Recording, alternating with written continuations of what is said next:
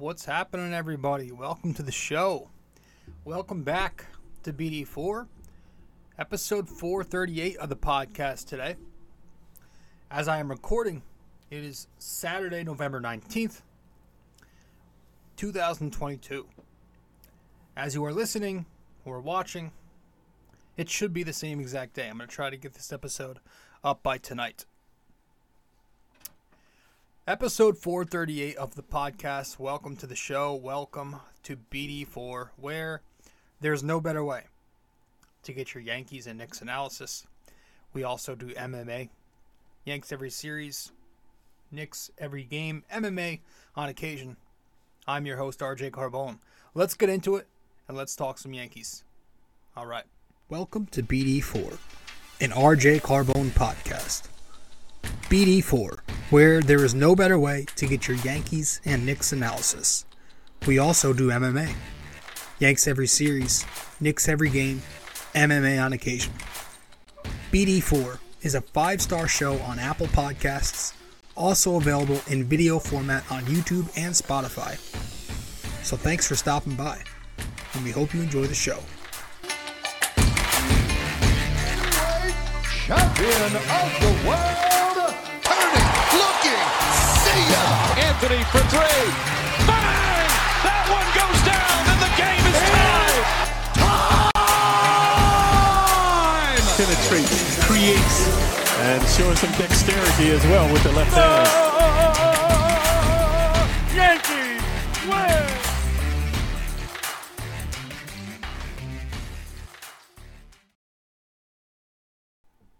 All right.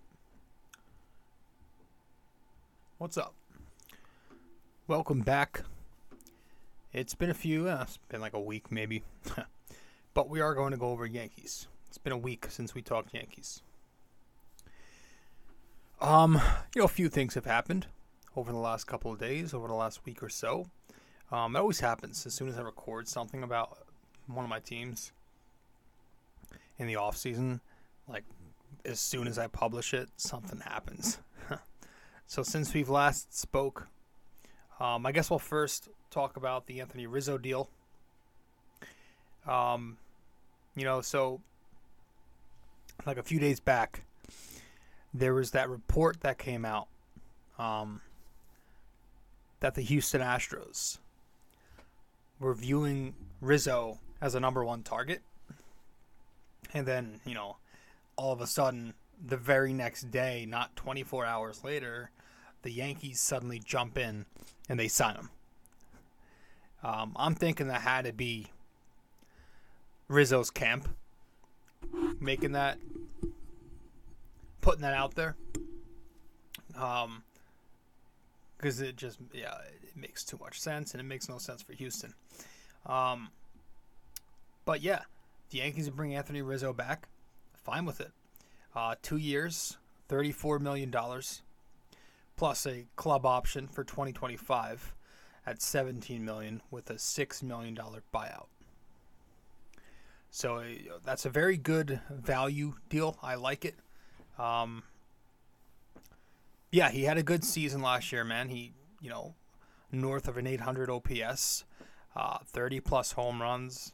He got on base at almost a 35% clip. Low K rate. Everything, right? Clutch hitting. Just a good, solid run producer. Obviously, he's going to provide that lefty presence in the lineup. And, of course, played very good, great defense at first base. And he's a great clubhouse leader. Obviously, he and Judge have a tight-knit relationship. But, of course, my biggest thing, why I'm happy, why I'm glad that Rizzo's making a return to the Bronx. This guy hit for us in the playoffs. And he hit for us when every other Yankee, not named Harrison Bader, wasn't hitting. Dude had himself a hell of a playoff. That's why I'm bringing him back. Batted .276 throughout the postseason. 8 RBIs to lead the team with Harry Bader. So that's why I'm bringing Rizzo back, because that's the first reason. The dude hit in the playoffs.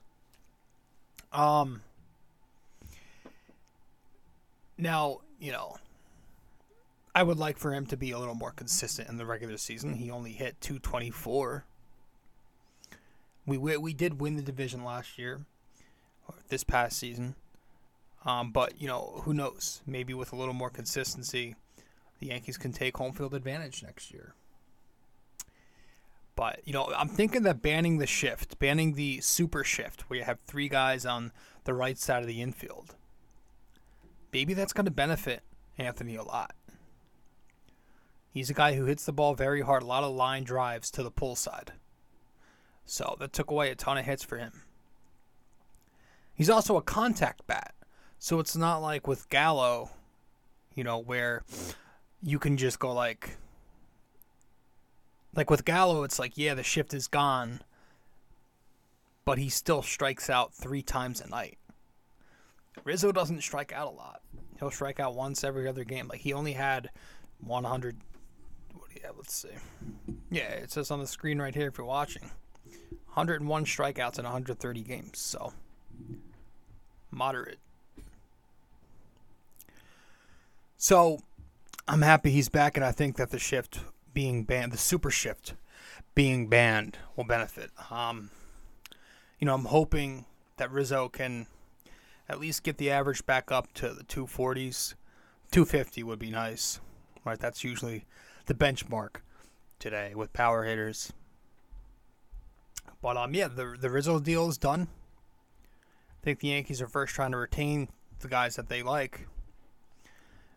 So maybe like Benintendi could be next. Though we'll get to left field in a minute, because I've got some things to say about this international kid from Japan. We'll talk about him in this show.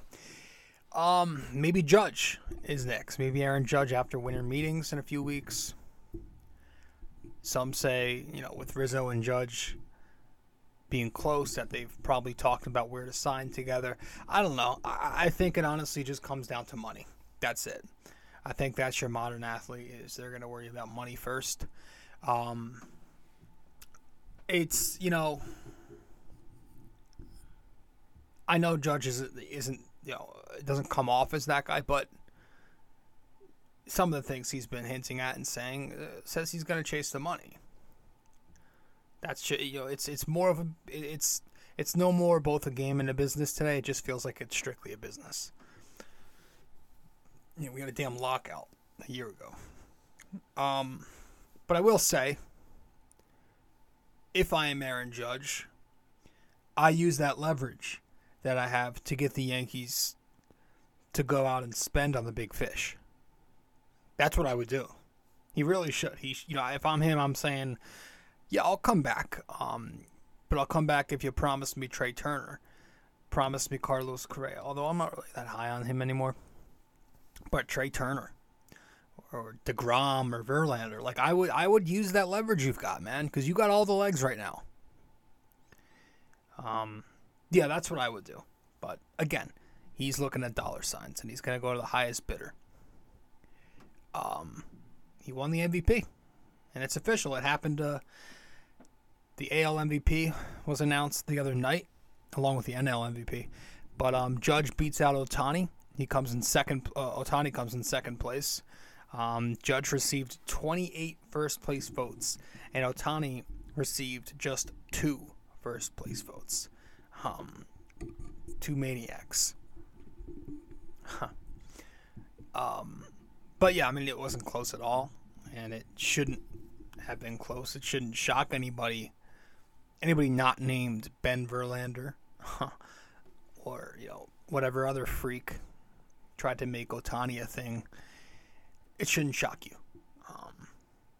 And I'm sure people on Twitter who hate New York City or expressing their extremism, their anti-New York extremism right away and calling it a robbery somehow. Like, you can think that Ohtani won it, but if you think it was a robbery, you're out of your mind. But again, here I am talking about it, and I always say I don't care too much about the MVP. The real MVP, I do care about, Jeremy Pena. You know, the World Series MVP is the only MVP that really matters. And it's a shame we don't really hype that award up enough. But I will say, how funny would it have been if, like, neither Judge or Ohtani won, and the MVP went to the third place guy in Alvarez, who's also on Houston. I thought that would have been hilarious. But, no, it didn't happen. Judge wins. Stanton announces it on MLB Network. Who totally milked it. They turned it into a 2-hour show, which I think they usually do. Didn't announce it until 8 p.m. But, you know, it was a nice moment. Judge had his family with him. They interviewed him. It was cool. Goldschmidt had won the NL MVP just a few minutes before that. But next for Judge, you know, honestly, should be working on that playoff resume. Get you a World Series MVP. You know, I'm just saying, because that's the only true thing I care about. I'm still salty, man. I can't get over the fact that he went 1-for-16 in the biggest series of the season. I do think, though, with a big contract next year and the expectations now, people are going to be on Judge to do some big-time damage. Now, I don't think he's going to hit 60 home runs ever again. Who knows? But I think people are going to expect this guy to, you know, to do big things. You know, at least bat 280, slug at least 40 home runs, at least a 900 OPS. And those are pretty conservative numbers, honestly. People are going to have their expectations, rightly so. I do think the Yankees ultimately acquire Aaron Judge. I do. I think that Hal, you know, listening to some of the things he said over the last couple of days, indicates that he might want to spend.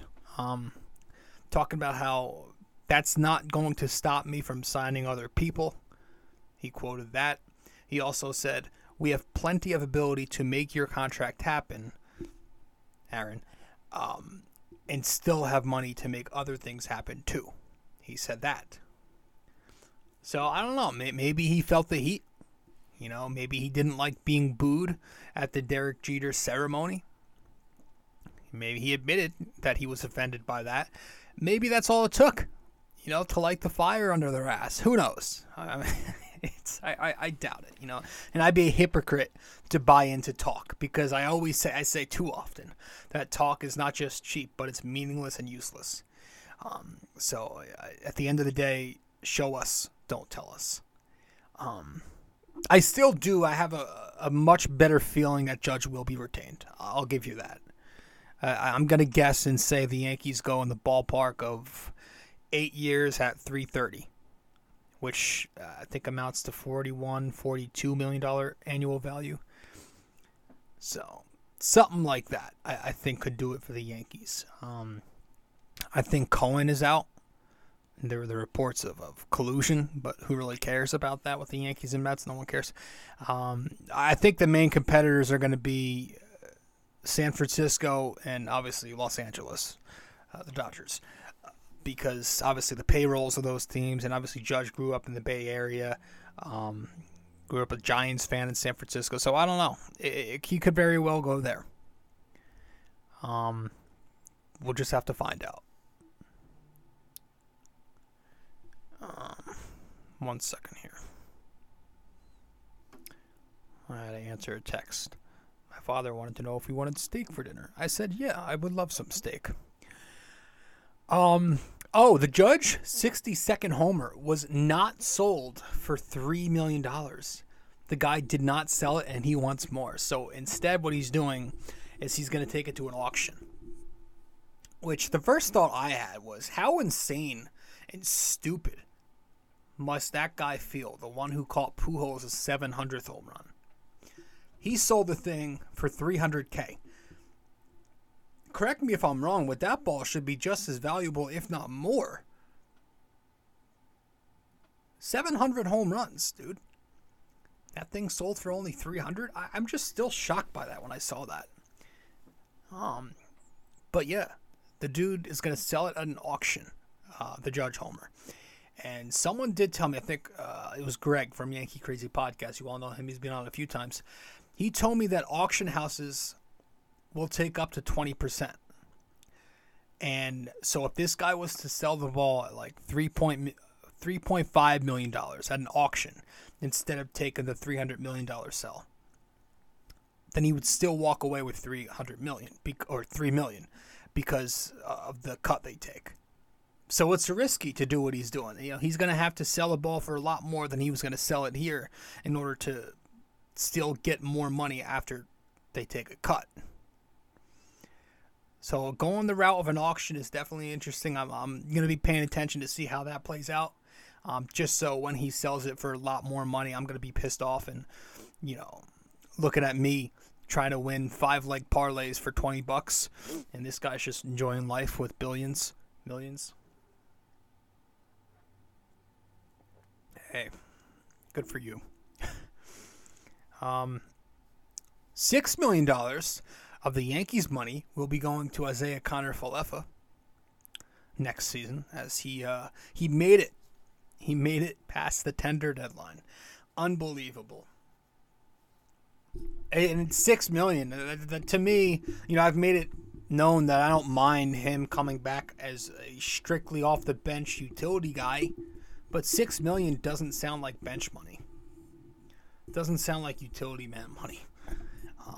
Maybe they're setting him up to be traded. That's my hope. But I don't know. It's going to piss me off if he's out there playing shortstop. Maybe they plan on having him play third base. But still, I don't really see him as a starter. I don't want him in a starting lineup anymore. I'm kind of over that. I want new faces. But we'll fucking see. Also, Hayward and Bellinger did not make their cuts on the tender deadline yesterday. They're both officially free agents, I believe. You know, no thank you if I'm the Yankees. But why do I get this feeling that Brian Cashman will jump on that because he loves those types, right? Veterans who've had some, you know, either a storied career or aren't too far removed from a great season. These reclamation projects, right? He loves that. They're going to be cheap. Maybe still some untapped potential in there. Like, I know that feels like a Cashman type of thing. Home run guys who strike out a lot. I feel it. I feel it, and I don't feel good about that. Whatever happened to Bellinger, man? He was so good in 2017. He looked really promising, and then he just hasn't been anything close to what he was then since. Just declining. Speaking of declining, the DJ LeMayu thing is odd. We got news that DJ is going to wait 6 more weeks, I think it said, until he decides what to do, get surgery or not.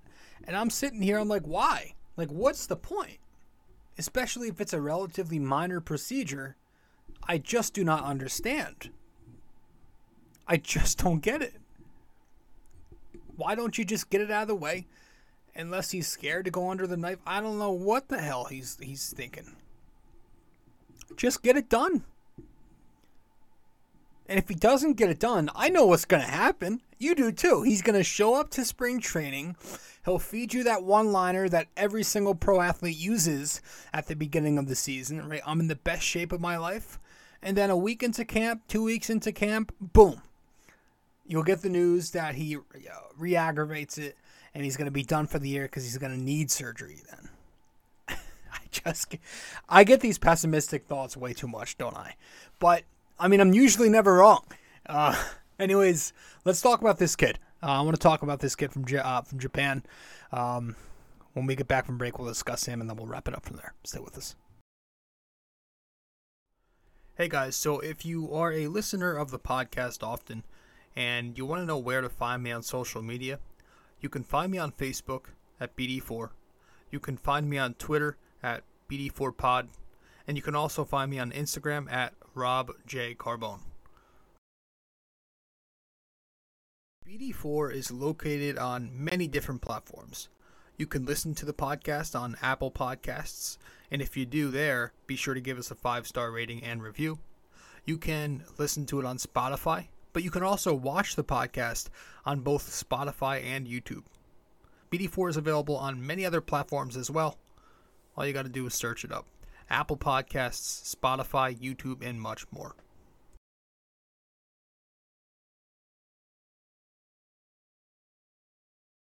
All right, welcome back to the show. I'm your host, RJ Carbone, and you are listening to episode 438 of the podcast.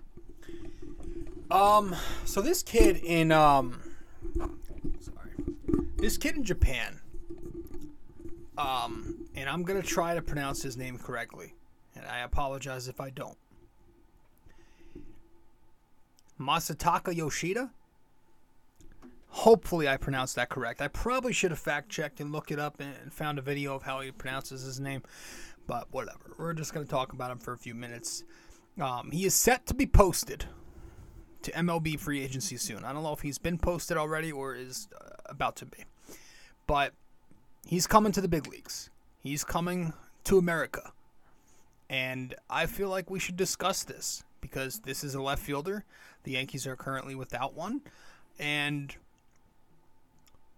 he does some things I like. He's the king of contact. That's the first thing that jumped out at me. Over in the NPB, Nippon Professional Baseball League. He's a contact guy. I looked at that. I was like, yes. This is wrong way. Wrong one. Here he is. Yoshida. Last year in Japan, he batted .336 with a .449 on base percentage. 1.007 OPS,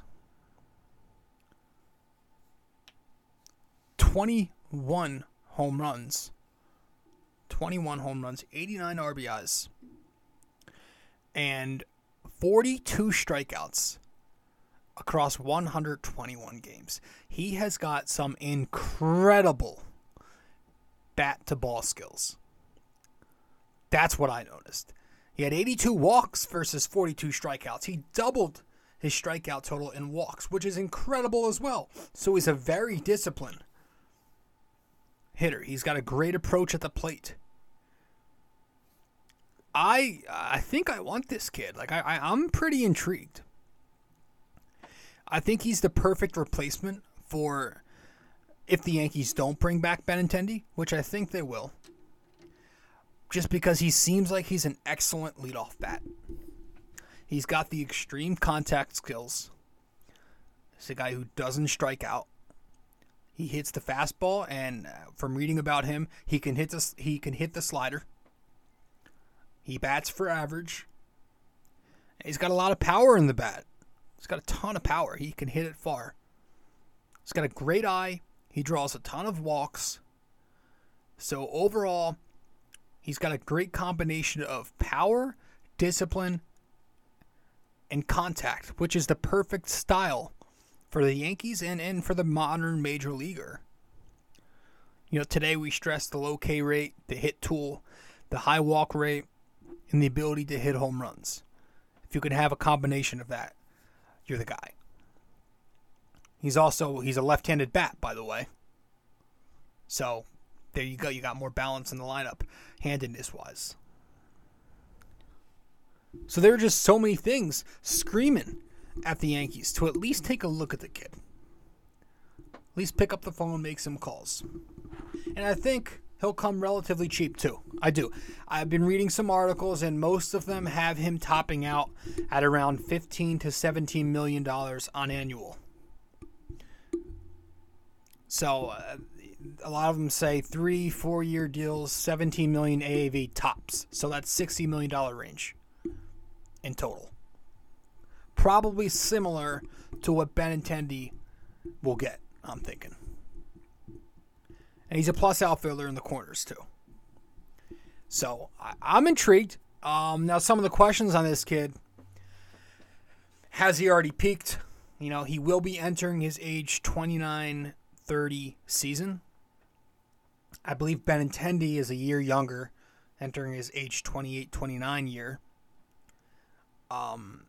You know, there are recent examples, of course, when guys post these absurd stat lines overseas, and then they aren't nearly as great when they come over to America. Some recent examples being Suzuki, I think, in Chicago. Saya Suzuki? And that Tsutsugo guy, Tsutsugo. He's played for a few teams, I think. They come to mind. Because I think they're only the two only position players right now from Japan at the moment that are with a team. Obviously, besides Ohtani. But Ohtani's an outlier. I mean, he's exceptional. But, yeah, I mean, you look at Suzuki's final year overseas. He batted .317 with a .636 slugging and a 17% K rate. So far in the big leagues, he's had one season. That .317 dipped to .262. The .636 slug dipped to .433. And the K rate jumped from 17% to 25%. Tsutsugo, his final year overseas, .301 with a .422 slugging, 27% K rate. The K rate remained the same so far in 3 years in the big leagues. The slugging dipped down to .339, and the average is .197. So, you know, just sometimes that lack of major league experience hurts a player, and it scares a lot of us, right? Though I will say that scouts and experts look at the NPB over in Japan, and they compare it to AAA over here in American professional baseball. So if you had a prospect in AAA posting the numbers the way Yoshida just did, you'd want him in the big leagues ASAP, right?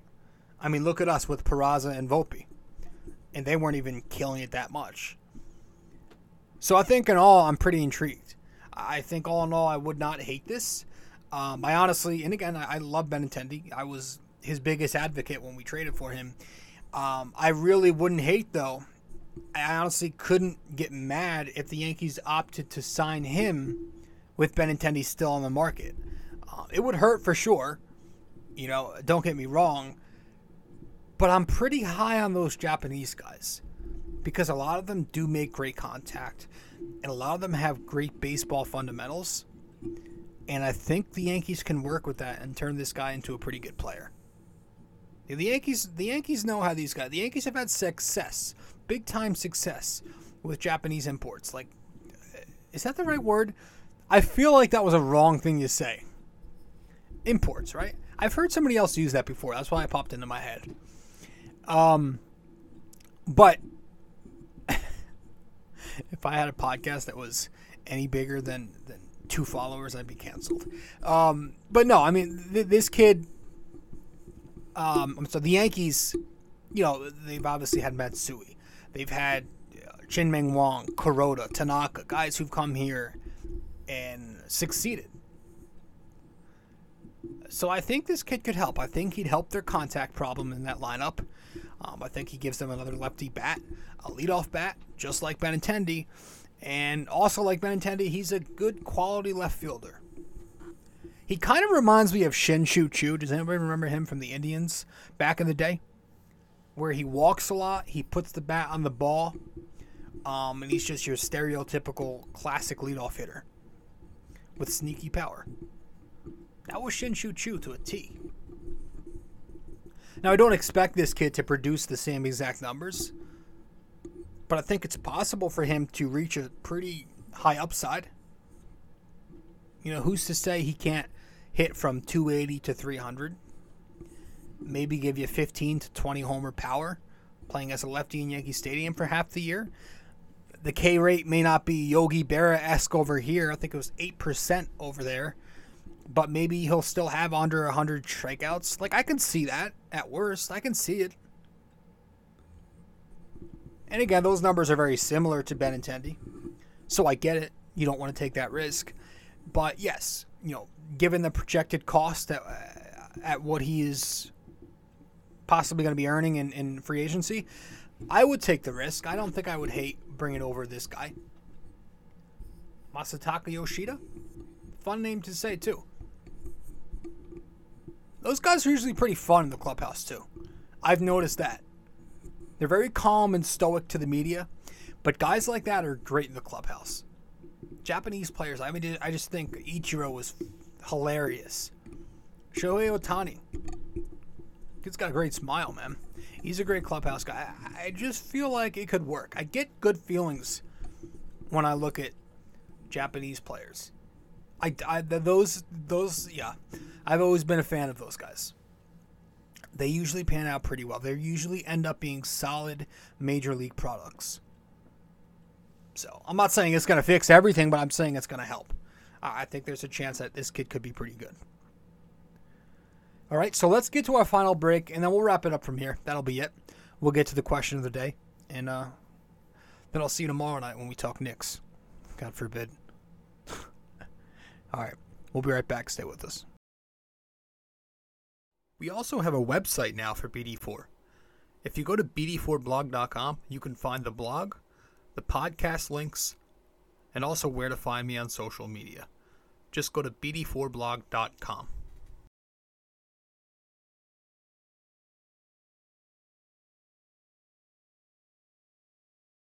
Studio 69 Productions is a podcast production agency created by Leo Rodriguez to allow content creators to market their podcast.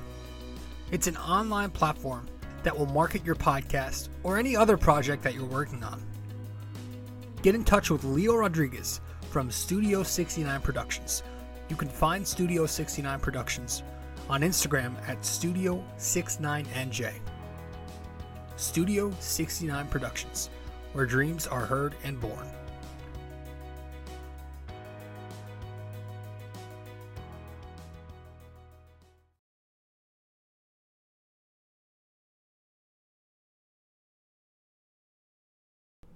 All right, welcome back to the show, episode 438 of BD4. Thanks for tuning into the podcast. Let's wrap it up with our trivia question, and that'll be that.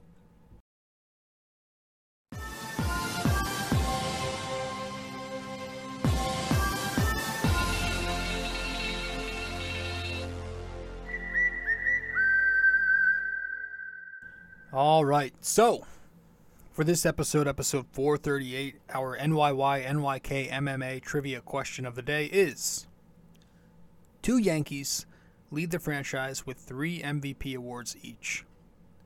Who are they? All right, two Yankees lead the franchise with 3 MVP awards each. Who are they? Let me know the answer wherever you can reach me. If you get the answer correct, I'll give you a shout out on social media. I'll give you a shout out on the next episode. If you don't get it correct, but at least attempt to guess the answer, I'll let you know what the answer is on. I'll DM you the next episode or something. So one last time, two Yankees lead the franchise with 3 MVP awards each. Who are they? Guys, that's it. We're going to wrap this up. Thanks for stopping by. I always appreciate it. And I will see you in the next episode tomorrow night when we're talking Knicks. They probably will lose to the Phoenix Suns. So that'll be a good time. Later. And I'll see you then. Bye. This episode was brought to you by Anchor.